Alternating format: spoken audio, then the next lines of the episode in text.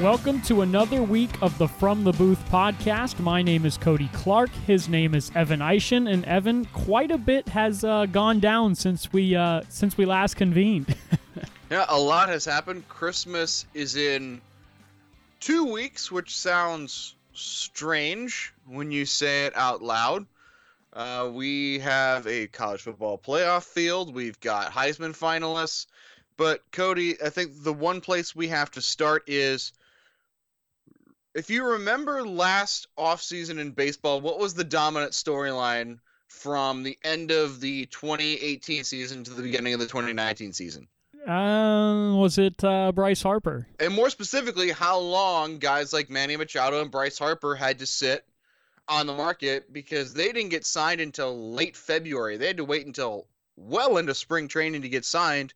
So as we get into the hot stove, which has been the farthest thing from hot in the last couple of years. Uh, the New York Yankees decided, nah, we're going to go after Gerrit Cole. and the terms of this my... deal, Cody, my God. Nine years, nine years, $324 million. He can opt out after five years and a no trade clause. So that means the New York Yankees have a top three starting pitching rotation of, in some order, Gerrit Cole, Masahiro Tanaka, Luis Severino, and if you couple that with guys like Aaron Judge, Gleyber Torres, Gary Sanchez, this looks to be the most dangerous Yankees team we've had in over a decade. What do you think? Well, this I think this was a huge addition for the Yankees because if you look at what they had last year and you take a look at that pitching staff, it's a solid staff. It doesn't blow you away, but it is it is a staff yearning for a really front end number one guy. Luis Severino, probably a two. Uh, Domingo Germán pitched like the uh, pitched like a number one last year before uh, injuries and his suspension. But the Yankees needed this type of guy at the front end. And now, you know, adding Gerrit Cole, uh, the, the, one of the reasons I like this deal is, you know, kind of everyone gets to slide down. You know, you probably have a James Paxton who will be your number three starter. I would assume it's Gerrit Cole. Uh, Luis Severino, James Paxton, Masahiro Tanaka, and then Domingo Germán. You could drop Germán all the way down to your five. That would still leave uh, Jordan Montgomery, who was out this past year, but I think can contribute to this Yankees team. Uh, you still have J.A. Happ there as well. Uh, Deivi Garcia, a, a, very young guy. You could uh, have him in the bullpen. You could use him as a spot starter. But this adds a legit number one guy, kind of slides everyone down. And when you look at the middle, then I really like where the middle of this Yankees rotation would be with a Severino and a Paxton and a Tanaka right there. So a monster, monster deal for Gerrit Cole. We talked. We just talked about the uh, the nine years, three twenty four. Uh, new, you know, establishes new records for the the biggest guaranteed deal and uh, annual value at I believe 36 million a year for a pitcher. So a really really big deal for Gerrit Cole. Uh, he does not stay on the market very long. We didn't think he would, but uh, the Yankees moving in and recognizing Evan that this pitching staff is really what they needed to go out and bolster the top of. You talked about it with Giancarlo Stanton, Aaron Judge, with Gary Sanchez. You had Didi Gregorius leave in free agency, but the core of this team now adding Gerrit Cole, this is exactly what the doctor ordered if you're the Yankees. And this really, really helps them out because now you've got that bona fide number one guy at the top of the rotation. And while it was really the offense that struggled mightily against the Astros in the playoffs.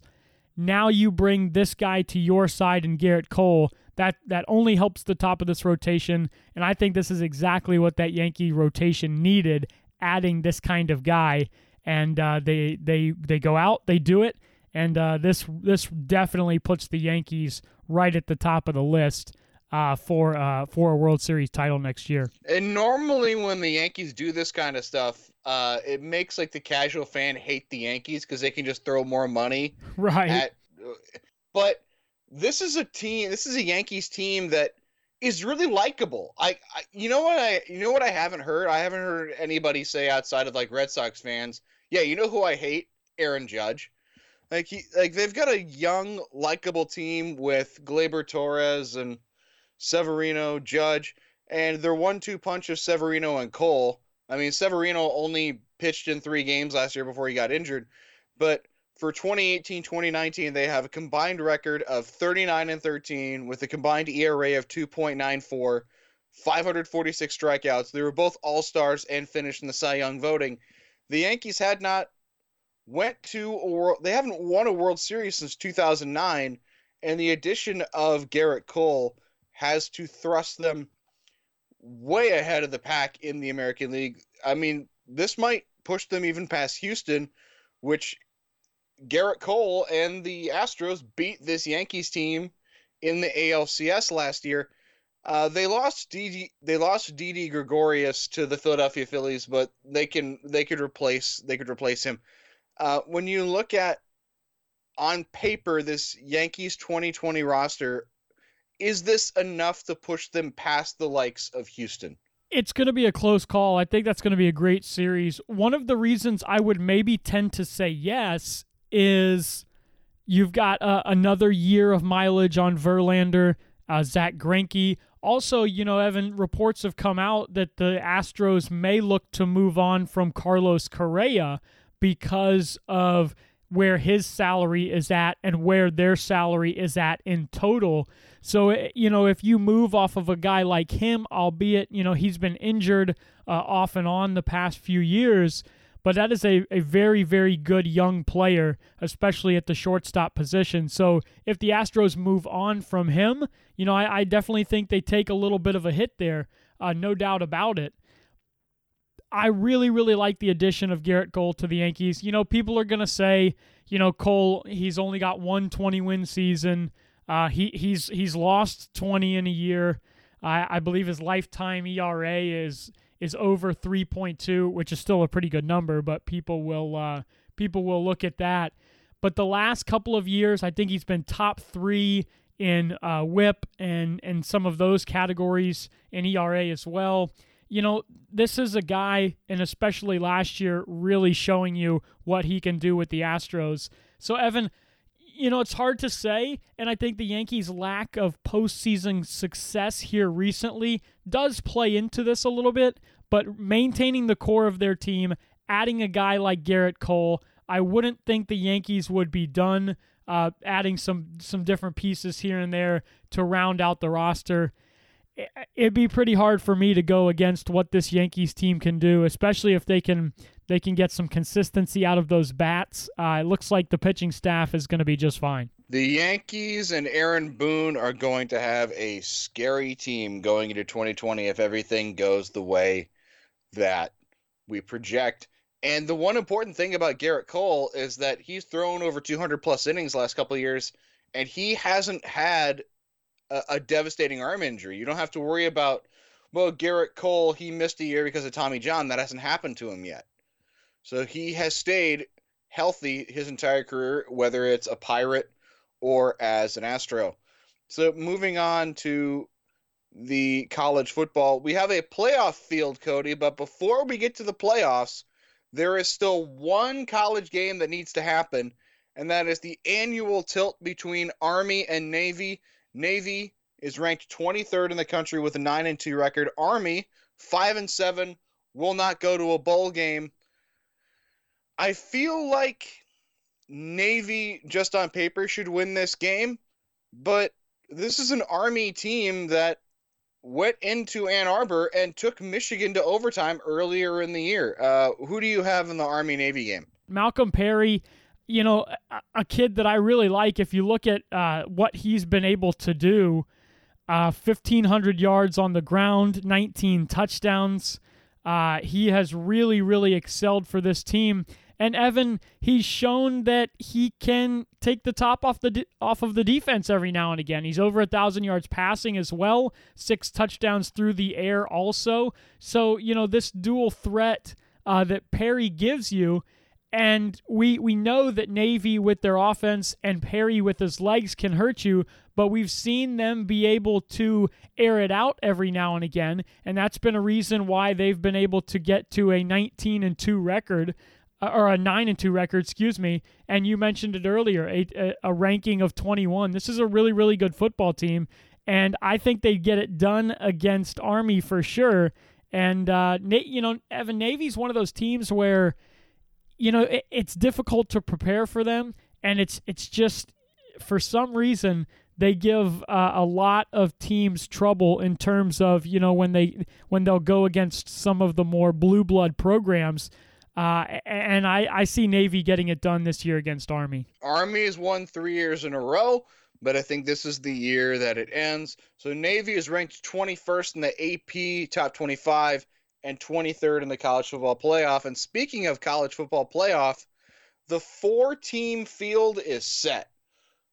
Going into last weekend's conference championship games, it was a three team race between Utah, Georgia, and the winner, well, really a four team race, cause, and the winner of Baylor and Oklahoma. Utah lost Friday night, so that knocked them out.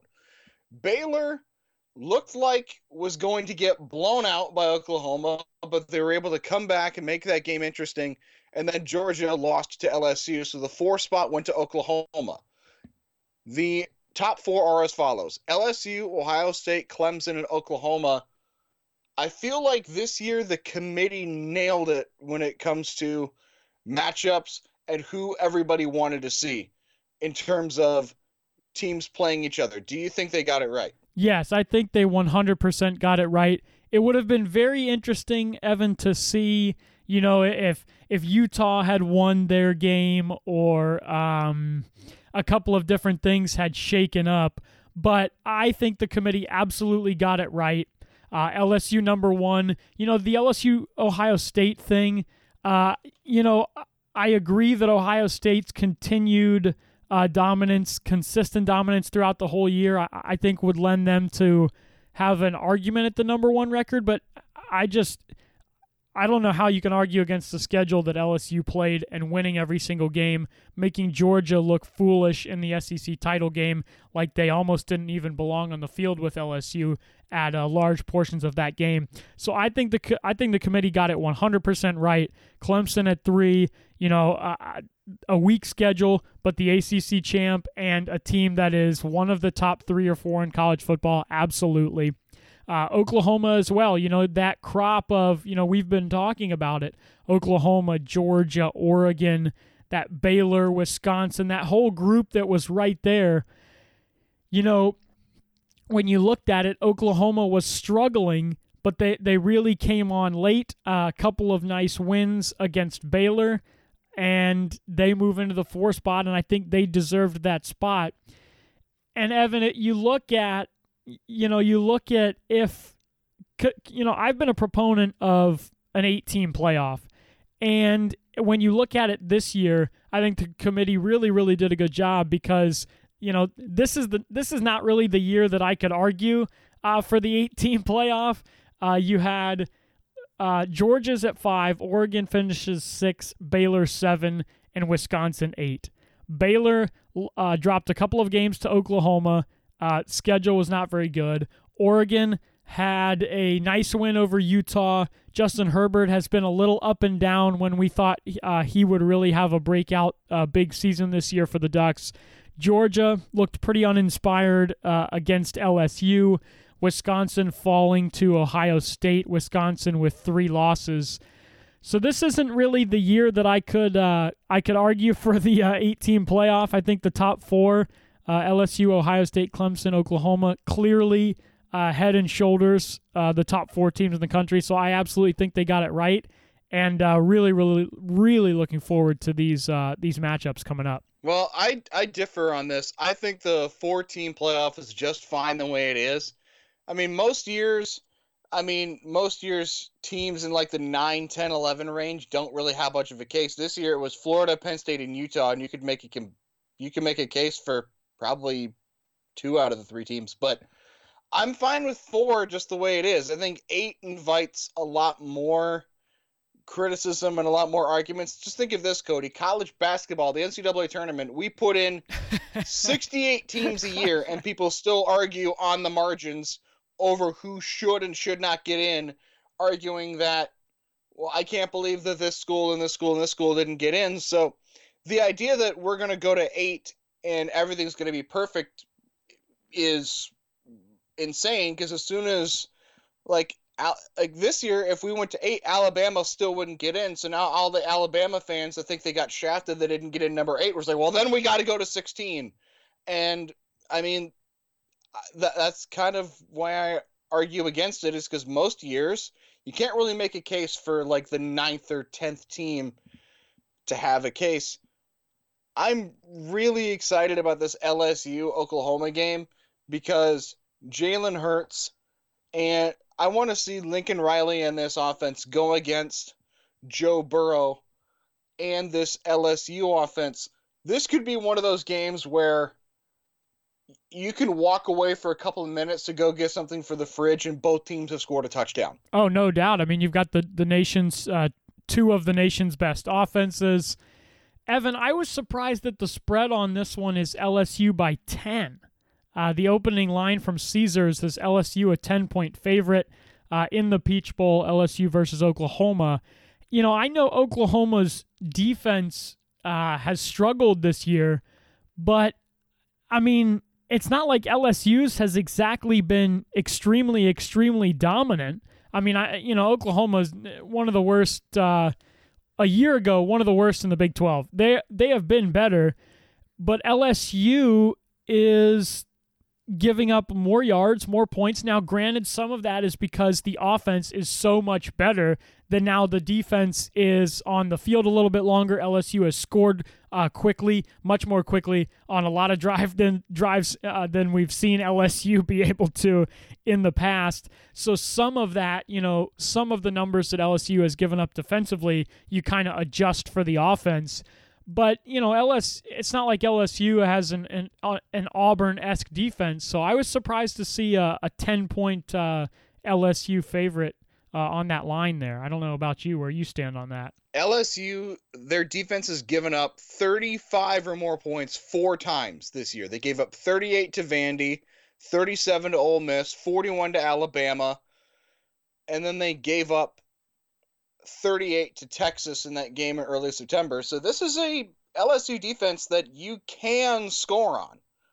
I mean, LSU they had their handful of games where they beat Texas A&M 50 to 7 and they beat Utah State 42 to 6 and all that, but this is not an LSU team where this isn't Chip Kelly at Oregon where where they're sitting guys early third quarter this has the makings to be one of the highest scoring college football playoff games in recent memory. And then we also get a rematch of Ohio State and Clemson. Last time these two teams met in the playoffs was a couple years ago. Clemson won that game 31 to nothing. I feel that's not going to happen again. No, I do not see a 31 nothing uh, opening line from Caesars is Clemson by a couple of points. They're a minus two uh, favorite in that game. That is the PlayStation Fiesta Bowl, the other semifinal that Evan's talking about, Ohio State Clemson. Yeah, Evan, I don't see that happening. Justin Fields, J.K. Dobbins, uh, they have been dominant on offense. Ohio State has. And you've got a guy on defense in Chase Young uh, to go along with that defensive secondary, but you've got Chase Young coming off the edge. Uh, Clemson's defense not as dominant as they have been the past couple of years. Still a pretty solid unit, but yeah, I, I do not see a shutout in this one. J.K. Dobbins, uh, he, I believe he ran for over 500 yards combined uh, in games that they played against uh, and beat Wisconsin, Penn State, and Michigan. So J.K. Dobbins, big time player. Uh, you know Justin Fields as the quarterback is going to have a big influence on this game, but I think J.K. Dobbins is a guy at running back that is really going to be a catalyst for this Ohio State team. This is going to be a good game as well. Clemson coming out the two point favorite. I was a little surprised by that. Uh, maybe, you know, as the defending champs, you know, they get a, a little bit of a nod there. But yeah, I, I just, there's no chance we see 31 nothing in this game, Evan. If we do, something has gone horribly, horribly wrong. right. But this is this is a chance for that Clemson team when you've got Trevor Lawrence, Travis Etienne, Tee Higgins. Can this Ohio State defense with guys like Jeff, how do you pronounce his name? Like Okudah, Okuda, yeah, the, the corner. Uh, yeah, I'm not sure. Okuda is how I would say it, but apologies to him. I don't know if that's right. And then you got Chase Young going after Trevor Lawrence. I want to see can this Ohio State defense shut down a Clemson offense? And if they can't, then we could be in for two high scoring, fast paced games where the LSU Oklahoma game could be the first one to 50 wins.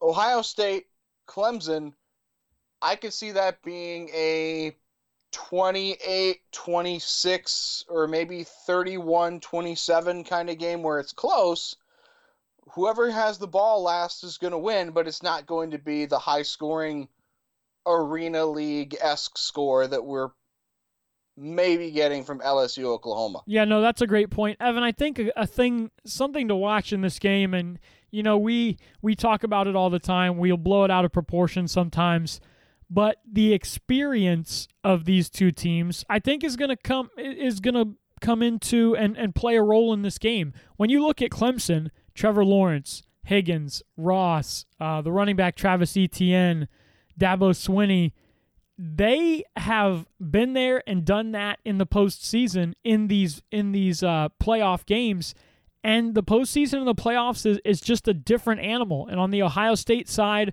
Ryan Day is his first uh, in his first year. Justin Fields is a first year starting quarterback.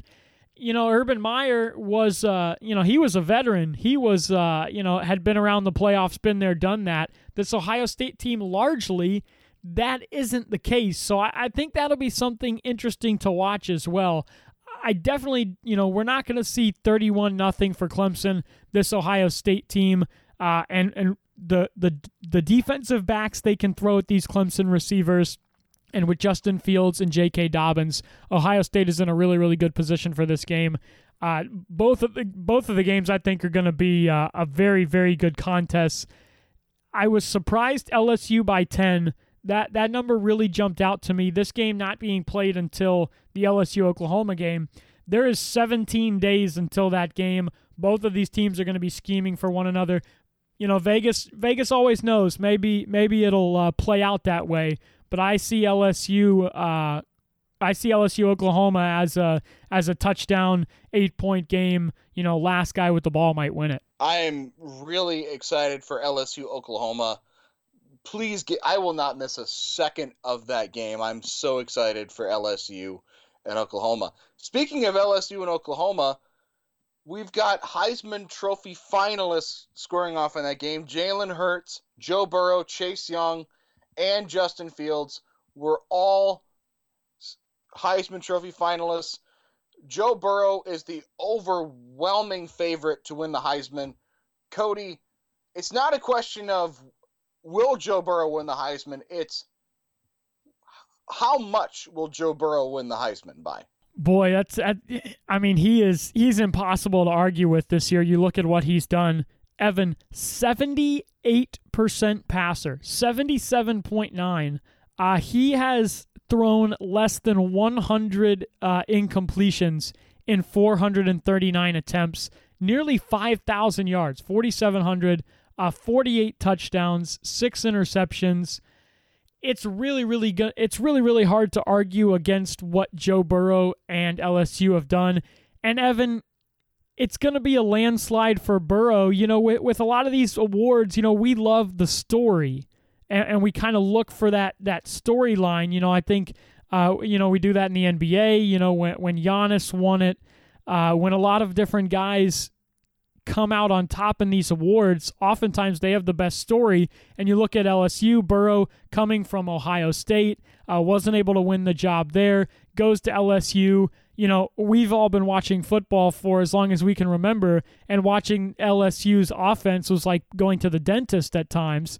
And now Burrow has them, you know, nearly 5,000 yards. He almost threw 50 touchdowns. LSU scoring points left and right, something uh, we're not quite accustomed to seeing from an LSU offense. So I think the story around Burrow, what he's done, is is really, really difficult to uh, really, really difficult to argue with. I don't know if it'll be unanimous. I don't think it will be, but boy, it might be pretty close because it, it is really, really hard to argue with what uh, with what Joe Burrow has done this year. The NCAA record for highest mar- for largest margin of victory in voting was I don't care what the NCAA says. Reggie Bush still won a Heisman. I don't care what the NCAA says. But since that technically doesn't count, the highest percentage of first place votes, Troy Smith won with 91.6% of the vote, and then Marcus Mariota got 91% of the vote in 2014. This feels like Joe Burrow is probably going to get 95, 96% of the vote. Really, the only one that has a chance of beating him is Justin Fields, who, listen to this stat line, Cody 40 touchdown passes, one interception. Yeah, no, I was looking at Fields. You know, he's had a great year as well. Uh, 68% passer, um, almost 3,000 yards. Yeah, 40 touchdowns, one interception. That is that is remarkable. Uh, I just, you know, I agree with you. I, I think we're going to see Joe Burrow 93, 94, 95% of the vote. I think Fields is right there. You know, unfortunately for those guys, you'll, you'll have people voting for Fields and you'll have people voting for Chase Young. So it's kind of tough that they're, you know, they'll cannibalize each other a little bit in terms of taking some votes away from each other. Uh, Chase Young, 44 tackles this year, 16 and a half sacks, six forced fumbles. He has been a one man wrecking crew uh, on defense from his defensive end spot. So, unfortunately for those two guys, they're going to take votes from each other. But even if they were to stand alone, uh, you know, you're you're not beating what Joe Burrow has done this year for the LSU Tigers. He's completing almost 80% of his passes, which is almost impossible. That's remarkable. That's remarkable. The record is officially Reggie Bush with 91.7% of the vote. I don't care what the NCAA says; he still won the Heisman. I agree. You cannot take you cannot take away my memories of that team, and what he did against Fresno State should have been just a crime. Like it, it, that that one game where the USC played, like the police should have run onto the field and just stopped the game. Like when you look when you look at Heisman Trophy voting, so here are the results of the last few years. Lamar Jackson won with 79.5% of the vote. Baker Mayfield had 86%. Kyler Murray had 78%. If Joe Burrow does not get at least 90% of the Heisman vote, I will be stunned. Uh, I would also be stunned. Uh, I don't think we'll have to be stunned because I, I, think it's going to happen. But I, I, agree. I would be I would be shocked.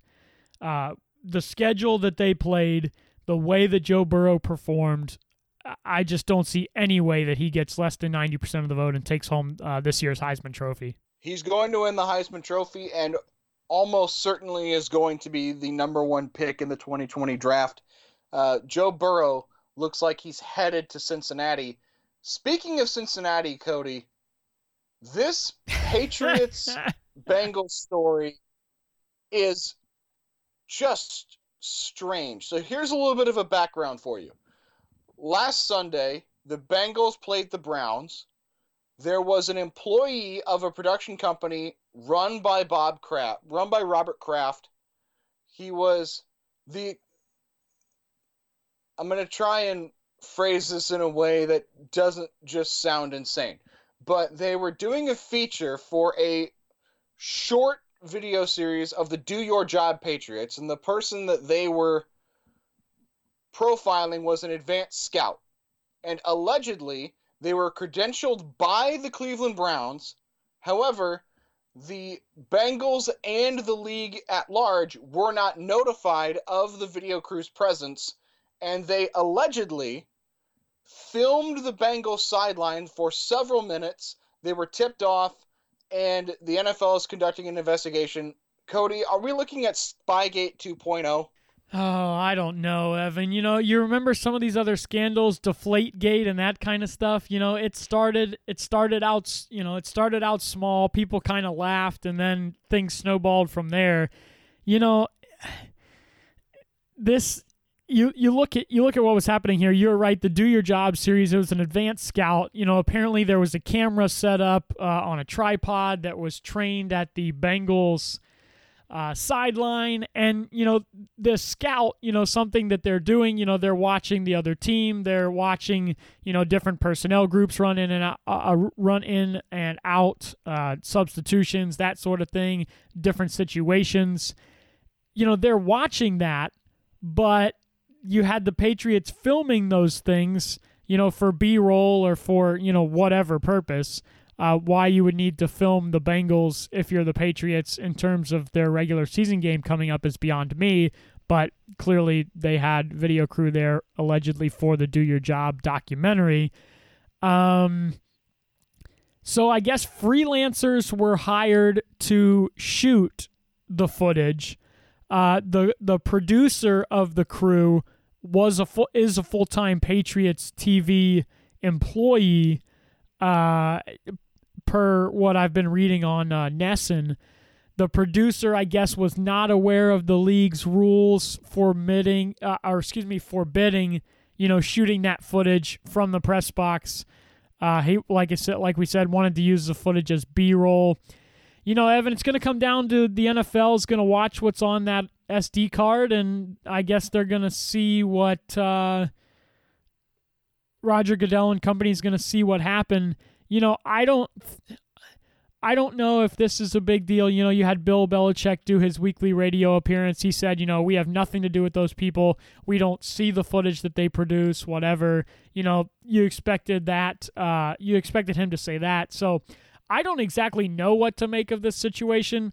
You know, you just look at it on its face and you can't imagine that if you're the New England Patriots, you would be trying to steal signs and different things from the Cincinnati Bengals, uh, the way they've played. But you look at it, and the Patriots have struggled, and so you're saying, hey, you know, you can't take any games. You you say you can't take any games for granted. Cincinnati's been in quite a few games. Andy Dalton's back starting at quarterback. You never know what could happen in the NFL. So it's one of those weird situations.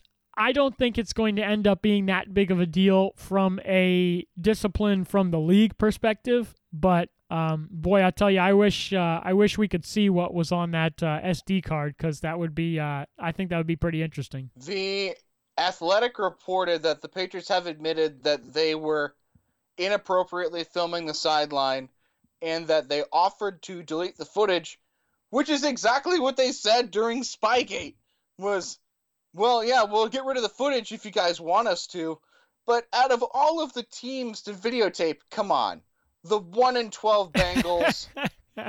if you were going to cheat, wouldn't you have cheated a couple weeks ago going against Lamar Jackson? Well, no, I, I totally agree, Evan. I, I just, I, you wouldn't think that uh, you wouldn't think that that would be something you'd need to do against the Bengals. But like I said, you know, I, I think it's funny that you know you that re- you saw that report uh, you just told us where he said he would delete the footage. You know, if you you know if you're a Patriots apologist, if you're on their side here, you know, hey, he offered to delete it. He didn't know. You know, some of these guys were freelancers. They didn't know about the policy. You know, honest mistake if you're totally, you know, conspiracy theorists, if you're against the Patriots, if you think they cheated here, you're like, oh, that's an admission of guilt. You know, hey, we'll just delete it and we'll just call it, you know, we'll just call it good. Uh, so who knows what's going to happen? Like I said, I don't think it's going to be something that's super serious that the league comes down on. But with the past history that the Patriots have had, I guess you never know. But I can't imagine, you know, Goodell going, oh boy, yep, Patriots, you definitely cheated to uh, get a leg up on the Cincinnati Bengals, who are uh, have one win this year. and naturally, Twitter and the internet are undefeated. The memes making fun of this story were unmatched. Once again, internet, you are undefeated. So moving on to week 15. There's only three weeks left in the season and the race for the playoff spots in both conferences are getting a lot more interesting. It seemed like a few years ago that the NFC field was a little. We kind of knew who was going to get in, but now you look up suddenly, the Rams are one game back of the Minnesota Vikings for a wild card spot. Meanwhile, on the AFC side of things, the Titans and the Steelers are in a fight for the number six spot. For the number six spot. Did you know that Tennessee, since Week Ten, is the highest scoring team in the league? Tennessee has played really, really well, Evan. They made that switch uh, to Ryan Tannehill at quarterback, and uh, Ryan Tannehill has earned himself uh, a good chunk of change here, taking over. since Ryan Tannehill took over, they're averaging over 30 points a game. They are the they are right now one of the highest powered offenses. Yep, Ryan Tannehill and the Titans since week since week 10 are the highest scoring team in the NFL. Um, that is a sentence that I just said out loud. and it feels it feels strange to say it. No, it does. So the Tennessee the Tennessee Titans and the Houston Texans are still battling for the AFC South. They will play each other twice in the final 3 weeks while the Tennessee Titans will play the New Orleans Saints. In between that and the Houston Texans will get the Tampa Bay Buccaneers. Just from an entertainment standpoint, which of those teams should win the AFC South? And do you think they'll both get in and the Steelers will be left uh, going home empty handed? Oh, man, that's a good question, Evan. You know, this is one of those you know the the Texans are a team that just baffle me. You know, with Deshaun Watson, uh, with uh, Hopkins out wide, you just feel like the Texans should be better than they are, and yet you look at it and and Houston has you know these these weird lulls and these you know they lose games they shouldn't. They're eight and five right now. Tied with Tennessee in terms of a record wise, they win the tiebreak right now based on uh, division winning percentage. But as you mentioned, they're going to play each other a couple of times here down the stretch. So this race is going to be decided by those head to head matchups. Uh, they are in Tennessee this week. Then uh, Houston is at Tampa Bay, and then they host Tennessee to close out the year. The the Texans are just this odd team, you know, with Deshaun Watson, Carlos Hyde has run well this year. DeAndre Hopkins you know, defensively, Houston struggles. Uh, they they traded away Jadeveon Clowney. Evan, I, I really like what this Tennessee football team is doing. I think they I think they're they're a, they're going to be able to uh, overtake this Texans team. If you look at what Derrick Henry, the running back, has done since Ryan Tannehill took over, Evan, if you look at the performances for him, he had one 100 yard game that was uh, against Atlanta back in late September uh, through the first uh, 10 weeks of the season. If you look at what Derrick Henry has done here recently, uh, 100 yards, two touchdowns against Oakland, 149 yards, a touchdown against Indy, 159 and two touchdowns against Jacksonville, 188 and two touchdowns against Kansas City. Tannehill has given this team a legitimate passing threat and that has opened up things tremendously for Derrick Henry. I really like what they're able to do running the football. I think they're going to be able c- to control some of these games, particularly this weekend in Tennessee. You know, I, I would side with the Texans, I guess, for Deshaun Watson. You know, if if you had to to if I was picking there, I would trust Deshaun Watson more. But I got news for you. The way that this Tennessee Titans team is playing, the way they're running the football, it's going to be very interesting. It might be hard to argue uh, against this Tennessee team if they're able to go in and uh, take down Houston this weekend. Houston was a team that they were coming off, and we and I talked about this last week on the show. How would they respond coming off that emotional win, you know, against New England? And they went up against Drew Lock and the Denver Broncos and laid an egg. I think that's the only way I could describe it. They laid an egg. That game was not it was not as close as the final score said it was. I, I think that's a that's a fair assessment. But we also got the game of the year last week. The showdown, the much anticipated showdown between the 49ers and the Saints. And I came away a lot more impressed with the 49ers and the Saints because this is a 49ers team that had not allowed 27 points in a game this season. They had allowed 27 points by halftime. Drew Brees threw, throws for five touchdowns, and Jimmy Garoppolo and the 49ers offense proved that if they need to win in a shootout in the 40s, they can do it. Were you more impressed with the New Orleans offense for what they did against that 49ers defense or Jimmy G in the offense matching New Orleans score for score and then winning at the end? I would probably say the 49ers, Evan. Um, I was very surprised and very encouraged by what uh, New Orleans was able to do. You know, this is a team that has not you know, super, super explosive. So to see what they did against the San Francisco defense was really, really good. But I was looking at, as you mentioned, Jimmy Garoppolo and what he would be able to do because he had to step up because Drew Brees had one of the best games I've ever seen Drew Brees have uh, in terms of productivity. And Garoppolo had to match it uh, for the 49ers to stay in the game and have a chance to win.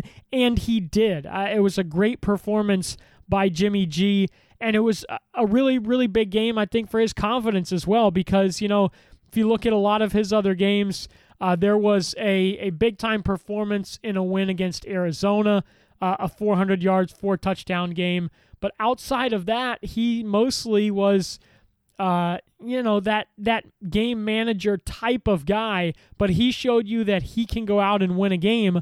Uh, 26 of 35, 350, four touchdowns, uh, threw, did throw one interception, but a 74% passer on the day. That's what you're going to need out of Jimmy Garoppolo. You know, you're going to have a time when the defense is struggling and the quarterback, uh, you've got to step up and be the guy to lead your team to a victory. Coincidentally enough, Evan, I think it's going to be interesting to watch. You're also going to have times where you know, your defense or your special teams is going to have to win a game for you. And we've seen uh, the 49ers be able to do that this year, but we hadn't really seen it from Jimmy G. But this was a really, really big contest for Garoppolo. Uh, for his confidence and for the 49ers as well, vaulting back up to that number one spot uh, in the NFC playoff standings, 11 and 2, atop the NFC West and right now atop of the NFC as a whole. So a very very big game. I would say long-winded long-winded answer there. I would say the 49ers because I was just really impressed with what Jimmy G is uh, was able to do against the Saints defense that is very good as well. This was a game that the people who still didn't believe in the 49ers were like, well, with that defense, Jimmy Garoppolo doesn't need to do a whole lot. What what's this team going to look like when the chips are down and they need Jimmy to to step up? And I feel like that game should have put those people to bed. What he did against that 49er against that Saints defense and also George Kittle with like four or five Saints on his back and had a guy grab his face mask for about 20 yards down the field.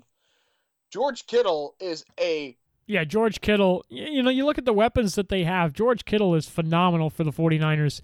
Evan, we can't understate the value that Emmanuel Sanders has added for this 49ers team. You know, they bring him in, I believe he's 32 years old, but he has been very, very productive. He gives them a legitimate threat and, you know, can take some of the pressure off of George Kittle. And I think that's that's you know, something that's understated is the addition of him, you know, because outside of Sanders, pretty young offensive team in terms of the wide receiver spot, in terms of George Kittle. And so you look at the addition of Emmanuel Sanders, and I think that's a guy that they've added uh, that's really, really played a big role in what they've been able to do. Uh, you know, also you look at what Raheem Mostert has done here in the past couple of weeks. You know, Matt Breida has been in and out. Breida's a very solid running back, uh, has lightning speed as well, but he's been in and out with ankle injury. Uh, Tevin Coleman has done a nice job, but he's not really your workhorse back. And Mostert has come in uh, and really, really given them a workhorse type of guy And if he is able to keep that up, Evan, it's going to be very, very hard to stop this team because they play good defense. They have a legit tight end, uh, a, a, number one option at wide receiver. It's very, very difficult to take both of those guys away. And if you do, they can line up and run the football down your throat. So, uh, a very big performance for San Francisco. And really, really, I thought they showed the rest of the league hey, we are the favorites in the NFC. We can win a bunch of different ways, and we just took down the Saints. I think that was a big, big performance for San Fran. I think that's going to go a long, long way for them uh, here down the stretch of the season. Their last three games are home against the Falcons and Rams, and then they will end the season in Seattle on December 29th. Cody, let's look at some playoff clinching scenarios for NFL Week 15. There are a few teams that have already punched their tickets with playoff spots. Kansas City has won the AFC West already. The Saints have won the NFC South. Meanwhile, there are a few divisions up for grabs. Every other division is up for grabs, but here are the teams that can clinch this week. The Buffalo Bills have the simplest clinching scenario beat Pittsburgh. All they have to do to, to earn a spot in the playoffs is beat Pittsburgh on Sunday night. The New England Patriots also win and they're in. If they beat the Bengals, which almost all of us expect them to, they, they will get in. Green Bay can clinch with a playoff can clinch a playoff spot with a win and the LA Rams losing against the Dallas Cowboys this Sunday. Meanwhile, San Francisco can get in multiple ways. They can get in winning outright against Atlanta or the Rams losing to the Cowboys. Then finally, the Seattle Seahawks can get in multiple multiple ways: a win and a and a win by either a win and a loss by either the Rams, Vikings, or Cowboy the Rams, Vikings, or Packers gets them in. Cody, how many teams are we going to see clinch a playoff spot this season? There are four teams that can do it. How many clinch this week? I'd say probably a couple of them for sure. Uh, I think the Patriots for sure. Uh, I do like the Bills against the Steelers, although that's going to be a tough one. I'll say we get I'll say we get two or three of them that take care of business. Evan, we were talking about the Steelers, and you know this coming down to the AFC playoff race. Pittsburgh eight and five, Tennessee 8 and 5. We've talked about the job that Mike Tomlin has done with this Pittsburgh Steelers team. Let's just assume that Houston is able to fend off Tennessee for the uh, AFC South crown and keep the four spot right now. Who is the more interesting six seed for you in the AFC? Would it be the Titans or would it be the Steelers? Well, we also can't discount the possibility that the Titans win the AFC South and Houston falls to being a six seed opportunity. I I don't think it's likely, but if I had to choose between so are you asking me on the assumption that Houston wins the AFC South? Yes, I am. I, I think it's going to be close, but I, I do think they are the better team, and I think they eke it out. Okay, so on the assumption that Houston wins the AFC South, who would I rather see? I would rather see Tennessee what can Ryan Tannehill and this resurgent newfound Titans offense do in a playoff scenario? They'll probably get they'll probably get either Houston or the AFC West champion. They'll probably either get Houston or Kansas City in the first round, and they've already beaten Kansas City earlier this year, and they will have faced Houston twice already. And teams generally don't win all three meetings when division rivals meet in the playoffs. So, assuming Houston takes care of business and wins the AFC South, I want to see Tennessee as the sixth seed, and I hope I get it. Yeah, you you very well might. Uh, I'm on the I'm on the flip side. Uh, I am 100% behind the Pittsburgh Steelers and what Mike Tomlin has done with this team. You know, I, I, definitely think Tennessee much more consistent at quarterback when you look at it, much more consistent at running back when you look at both of those teams and how they might fare in the playoffs. But just something about the way the Pittsburgh Steelers are playing defensively, how they're playing on special teams. I trust Tennessee's offense more, Evan, but there's just something about this Pittsburgh Steelers team that I like, and that if you are able to get in as the sixth seed, you know, not a team that you want to play, really either of those teams, not teams that you want to play if you're one of those top uh, top few seeds. Both of them can hurt you in different ways and would make for a very, very difficult uh, playoff matchup in the first weekend. We still have three weeks to go in the NFL season. A lot of playoff spots are up for grabs, and we're going to find out who's in, who's out, and there are a lot. And speaking of playoff spots, I mean, do we have to let the NFC East in the playoffs? Unfortunately, Cody, we got to let do, one of do them Do we in. have to? So the Philadelphia Eagles on Monday night dressed three wide receivers. By the end of the game, the only healthy wide receiver left was Greg Ward, who was a college quarterback and was playing in the AAF before he wound up in Philadelphia.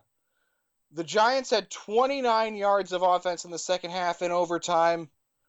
Meanwhile, the Dallas Cowboys recently let go of their kicker Brett Maher and get the LA Rams on Sunday. Cody, since someone has to win the the NFC East because they can't all lose, who would you rather have in the playoffs since we're apparently forced to take one? You know, Evan, I would I would rather have I guess the Cowboys uh, because from an entertainment standpoint, I think they have a ton of weapons offensively. They have been pretty solid defensively uh, at times this year. Y- you know, with Dak Prescott, with Ezekiel Elliott, Amari Cooper, all of the talent they have on defense, Jaylon Smith, Leighton Vander Esch. I think they would be a more fun team to watch. This Philly team has just been absolutely decimated, as you mentioned. Alshon Jeffery probably going to now miss the rest of the year. You saw our Arcega-Whiteside go out late with a what looked like a hamstring injury, so you never know what's going to happen there. They pretty much have Zach Ertz, and that's it. Uh, and so you'll you'll be able to key on him and maybe take him away. So Evan, for me, it would be the Cowboys. I'd rather see the Cowboys get in from a viewing perspective because I think they could be a very interesting team. But you look at what they have; they have the Rams this weekend, and then they travel to Philly to take on the Eagles before uh, getting the Redskins to close out the year. Philly gets the e- gets the uh, excuse me the Redskins, then the Cowboys, then the Giants. So while it was a narrow victory for the Eagles in overtime on Monday night against the Giants, they have a little bit easier uh, easier road because the Cowboys have to play the Rams this weekend, and the Rams are playing so much better here as of late. So I would pick the Dallas Cowboys as the team out of those two that I would want to see in the playoffs just because they're healthier right now, uh, and I think they would present a much more difficult matchup for somebody than the Philadelphia Eagles. But you've got to get past the Rams to do it this weekend because you know you've got the uh, you've like I said you've got Rams, uh, Eagles, and Redskins. If you're the Cowboys, both of these teams right now six and seven. They're sub 500. Evan, we might see somebody finish. Uh, we might see both of these teams finish sub 500. Uh, in which case, uh, you know, depending on what happens in that head-to-head matchup, the Cowboys have already beat the Eagles. Uh, the Cowboys have already beat the Eagles once this year. I believe it was like 37 to 10 or something. They blew them out. The next game comes in Philly, going to be interesting to watch. I would pick the Cowboys though, but boy, neither of those teams wants to. Uh, neither of those teams is playing like they want to get in. That's for sure. They're looking like a team where it's like this reminds me of. I don't think you watch South Park, do you? Uh, I did not. I, I was not a South Park watcher. Am not a South Park watcher. There is an episode of South Park where the kids play baseball over the summer, and both teams are trying to lose because they don't want to keep playing baseball into the summer. And it turns out that the, the the team that had you know Cartman, Stan, and Kyle, that they were so like both teams are trying to throw the game so they could have summer vacation instead of playing baseball, but they just kept. This is what it feels like. It feels like both teams don't want to go to the playoffs, but one of them has to. Like this is what it feels like for me, and we almost got one of the greatest moments in sports Josh McCown was going to play wide receiver for the Eagles on Monday night.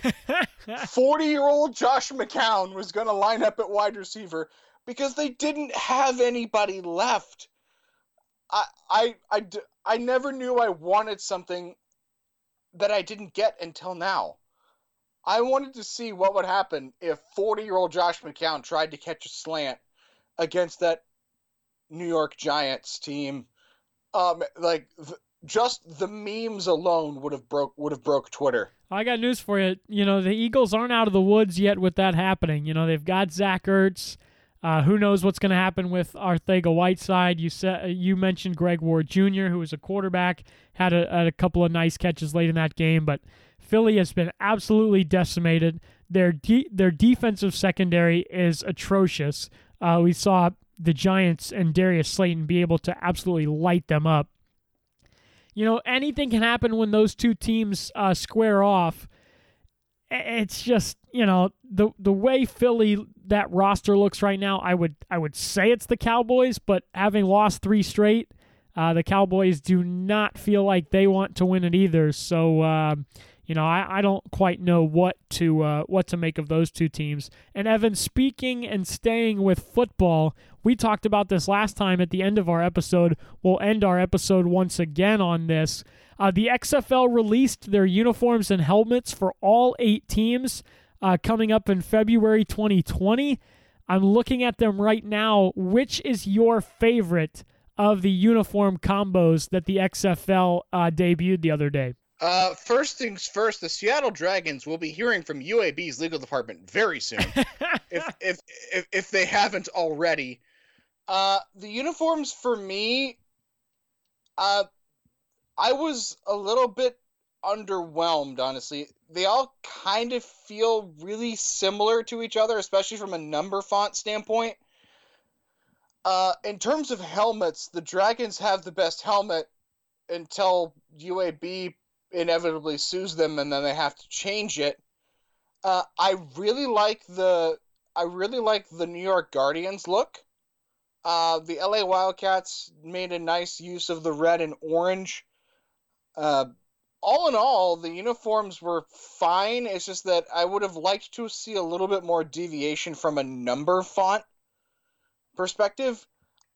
I think they all look. I think all in all, the uniforms look fine. If I had to pick a favorite, top to bottom, it's probably a tie between the Guardians and the Dragons. The Dragons have the best helmet, though. The Dragons do have the best helmet. I am a big fan of the Renegades uniforms. Big fan of that baby blue color uh, with the Renegade Bandit guy on the helmet. Uh, that baby blue, black, uh, with those just the the few red accents. Big big fan of the Renegades. That would be my uh, one seed if I was picking out of that group. Uh, but I do like the Dragons uh, and what they what theirs looks like. The Vipers, you know, you, you see the picture and it's just like the Vipers in that green and goldish yellow, whatever that color is, and lime green and darker green. That's uh, they got an interesting one going on. The I was wondering how they were gonna make that work with like the lime green and the dark green, and they made it look passable. I mean, like th- that that color palette sort of handcuffs you a little bit. You can't really do a whole lot with it. I think the concept of each team have instead of just one central game ball, each team has their own game ball looks pretty interesting. That was cool. You saw I don't know if you saw the video, but Pat McAfee had like a video with the you know with the different uh uh different game balls or whatever. I think that's a nice twist. It's kind of uh, it's kind of interesting. Each team has their own uh, own ball style. Also, Pat McAfee is going to be one of the lead analysts on the NFL's coverage of the XFL, which starts in February of 2020. Um, Cody, I'm really excited for the XFL, mostly because I just want another league like this to con- to succeed. Because the more opportunities guys get to play, the better it is for everybody. Especially with the recent news that the Arena Football League, yes, the AFL was still around, has announced that they're closing their doors. Indeed. I mean, you you still have the indoor league, you still have the indoor league as well. So there's maybe a chance that those Arena League guys could get scooped up by the XFL, and more oppor- the more opportunities guys get to play, everybody benefits. No, absolutely. And Evan, I think something interesting to watch is going to be if this can become a viable league and they are, you know, paying players and that sort of thing. You know, guys like a, a Trevor Lawrence, a, a guy that was so such a hot commodity after his freshman season at Clemson.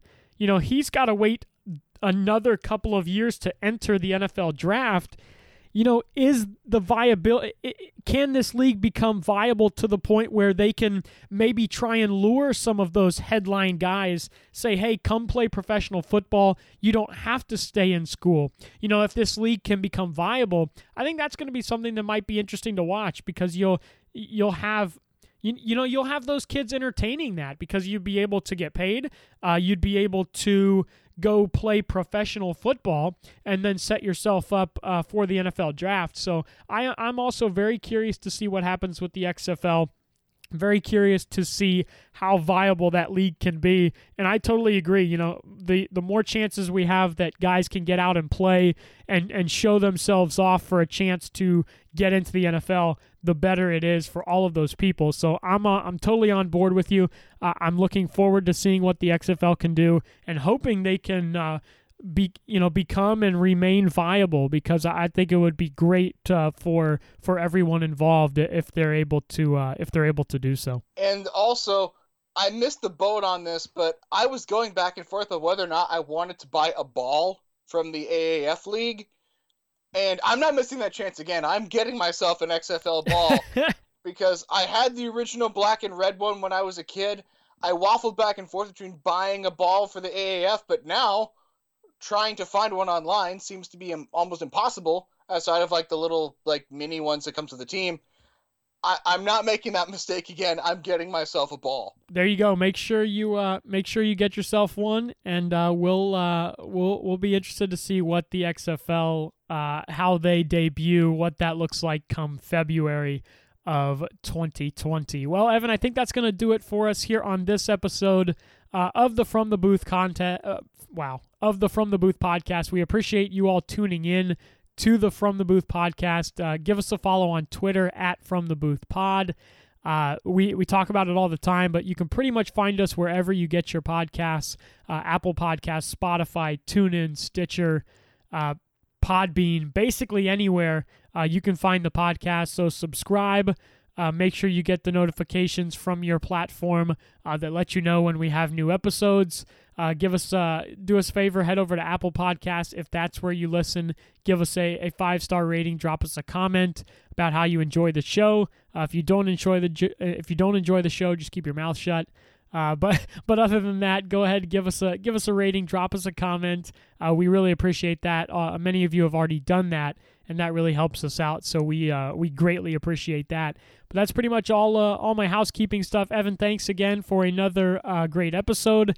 Uh, we we are going to have a year in review episode as well. We are coordinating on that right now. Not exactly sure when it will come out, but it will come out before the first of the year, and it will be uh, in addition to our weekly episodes. So be on the lookout for our year in review episode. Uh, should have an announcement coming about that soon. But uh, until next time, thank you guys so much for listening. Thanks, Evan, uh, for another great week. Uh, and, and, once again, thank you guys for uh, listening here on the From the Booth podcast.